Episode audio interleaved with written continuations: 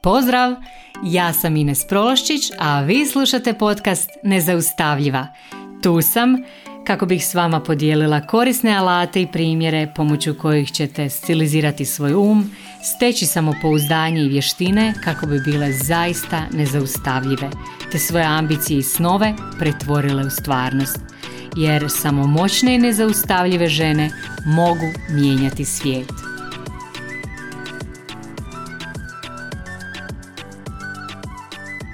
Drage moje, Pozdrav svima. E, danas ću vam govoriti o jednoj toliko dobroj temi i baš se čudim da već nisam o tome snimila podcast. Uglavnom govorit ću vam o tome kako dovesti svoj život u red. Zašto sam izabrala ovu temu? Zato što mi u posljednje vrijeme e, stalno dolaze ljudi na coaching s tim pitanjem. E, žele da im ja pomognem da oni dovedu svoj život u red. Obično mi kažu ok, htjela bi dovesti svoj život u red, a ne znam kako, šta da radim ili kako da da dovedem svoj život u red i očekuju zapravo da im ja dam nekakve korake ili da im pomognem da im dam nekakav e, proces korak po korak što da rade.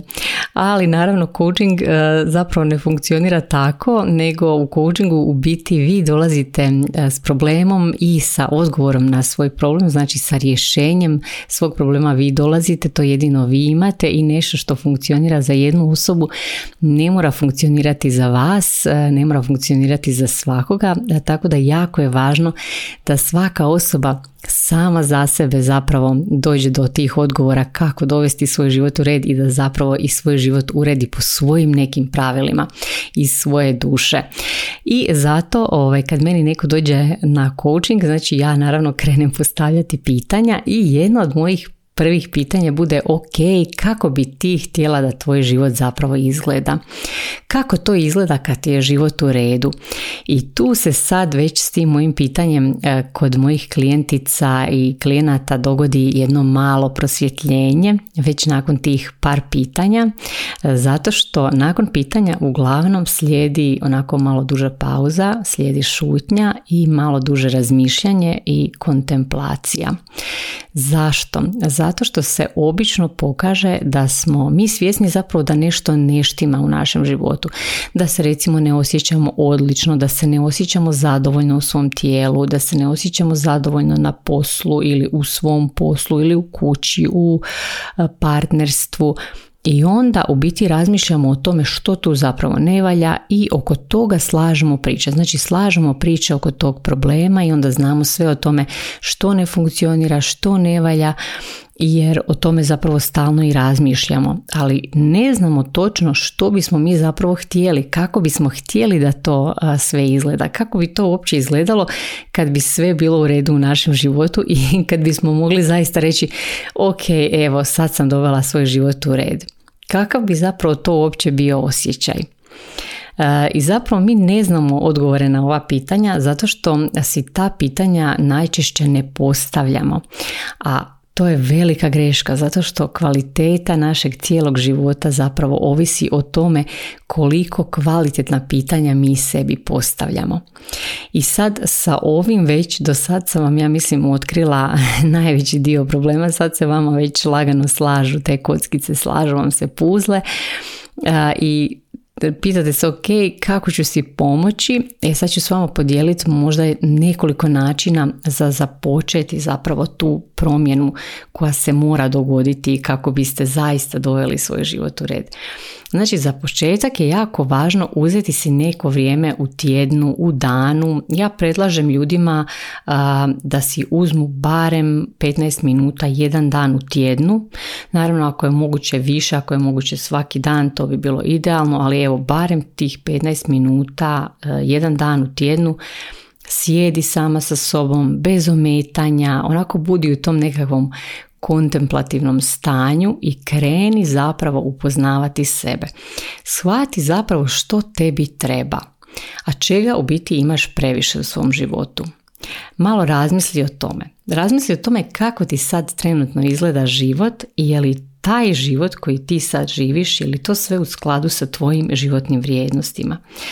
A, možda si već i zaboravila svoje životne vrijednosti, a možda su ti se i promijenile životne vrijednosti zato što se nama tijekom života životne vrijednosti i prioriteti mijenjaju. Tako da razmisli malo koje su tvoje trenutne životne vrijednosti? Što ti je sad trenutno najvrijednije i najvažnije u životu? Što, na primjer, nikako ne bih htjela izgubiti? Znači, najvjerojatnije se tu krije odgovor o tome što su tvoje životne vrijednosti. I sad zapitaj se koliko ti trenutno živiš zapravo u skladu s tim životnim vrijednostima. E, neka ti ovaj moj podcast danas bude kao nekakva mala kontemplacija. Možeš slobodno i zaustavljati ovaj podcast, možeš mu se i vraćati i odgovaraj na ta pitanja. Bilo bi super ako možeš zapisivati odgovore, jer kad zapišeš odgovore još ti mnoge stvari dođu iz podsvijesti kojih stvarno nisi svjesna. Iz tog razloga uvijek preporučujem svima da pišu jer se pisanjem otkriju neke stvari, Do, doslovno dođe do downloada nekih stvari kojih uopće nismo svjesni, a cijelo vrijeme nas e, upravljaju zapravo nama negdje iz podsvijesti. Zato je jako bitno pisati o tome. Pa si onda dalje odgovori na pitanja što bi ja zapravo voljela, tko bi ja htjela biti, što bi zapravo voljela iskusiti u životu? Gdje bi htjela ići? Gdje bi htjela biti trenutno? Odgovori si na ova pitanja. Probaj pisati, kao što sam ti rekla, već u dnevnik ili na nekakav list papira nema veze. To pisanje isto tako će ti probuditi kreativnost. Doći ćeš možda čak i do nekakvih rješenja za neke stare probleme koje si onako gurnula po tepih i pokušala zaboraviti na njih. Isto tako, ako ti u ovom procesu izbiju na površinu neki stari problemi, nešto što te prije naživciralo, što te trigeriralo, probaj to zapisati i zapitaj se i probaj naravno odgovoriti na pitanja kako sam ja sama doprinjela nastanku ovog problema. Što bi ja mogla napraviti da se taj problem riješi? Znači probaj naći sama svoja e, rješenja za, te, za ta pitanja i za te probleme. I s ovim pitanjima e, ćeš zapravo usmjeriti e, svoj mozak prema kreaciji. Zašto je to važno? Zato što ako ti ne zaposliš svoj mozak u smjeru kreacije, on će sam zaposliti sebe i smišljat će ti različite probleme, znači smišljat će sebi probleme jer naš mozak je tu da vidi problem i da pokušava rješavati probleme.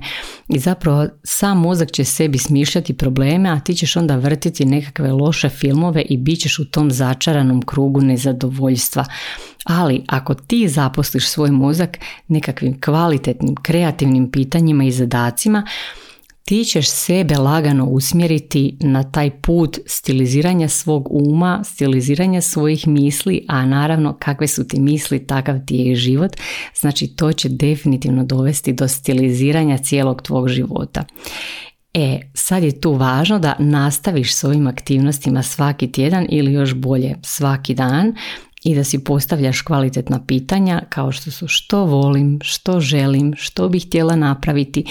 I probaj kad ti do, krenu dolaziti odgovori, a, nemoj se suzdržavati, znači probaj se ne suzdržavati, nego pusti mozak, neka misli na veliko, neka smišlja velike stvari i obavezno naravno primjenjuj te akcije koje ti mozak isporuči, znači dolazit će ti različite inspirativne akcije, dolazit će ti inspiracija za različite aktivnosti i onda radi e, te aktivnosti, znači stavlja si to u svoj plan, stavlja si u kalendar, odrađuj te aktivnosti jer zapravo samo ćeš tim akcijama i svakodnevnim malim promjenama zaista onako korak po korak dovesti svoj život u red i onda ćeš jedan dan stvarno moći reći ok, sad sam zaista dovela svoj život u red, sad je to to i ja vam zaista želim da taj dan dođe što prije, da što prije možete eh, odahnuti i reći da to je zaista to, to je ono eh, što sam htjela. A nadam se da će vam ova mala epizoda koristiti. Držat ću ovako kratko tako da se možete redovito vraćati i naravno ostanite mi zdravi, sretni zadovoljni. Radite ove aktivnosti svaki dan, a mi se čujemo sljedeći četvrtak. Pozdrav!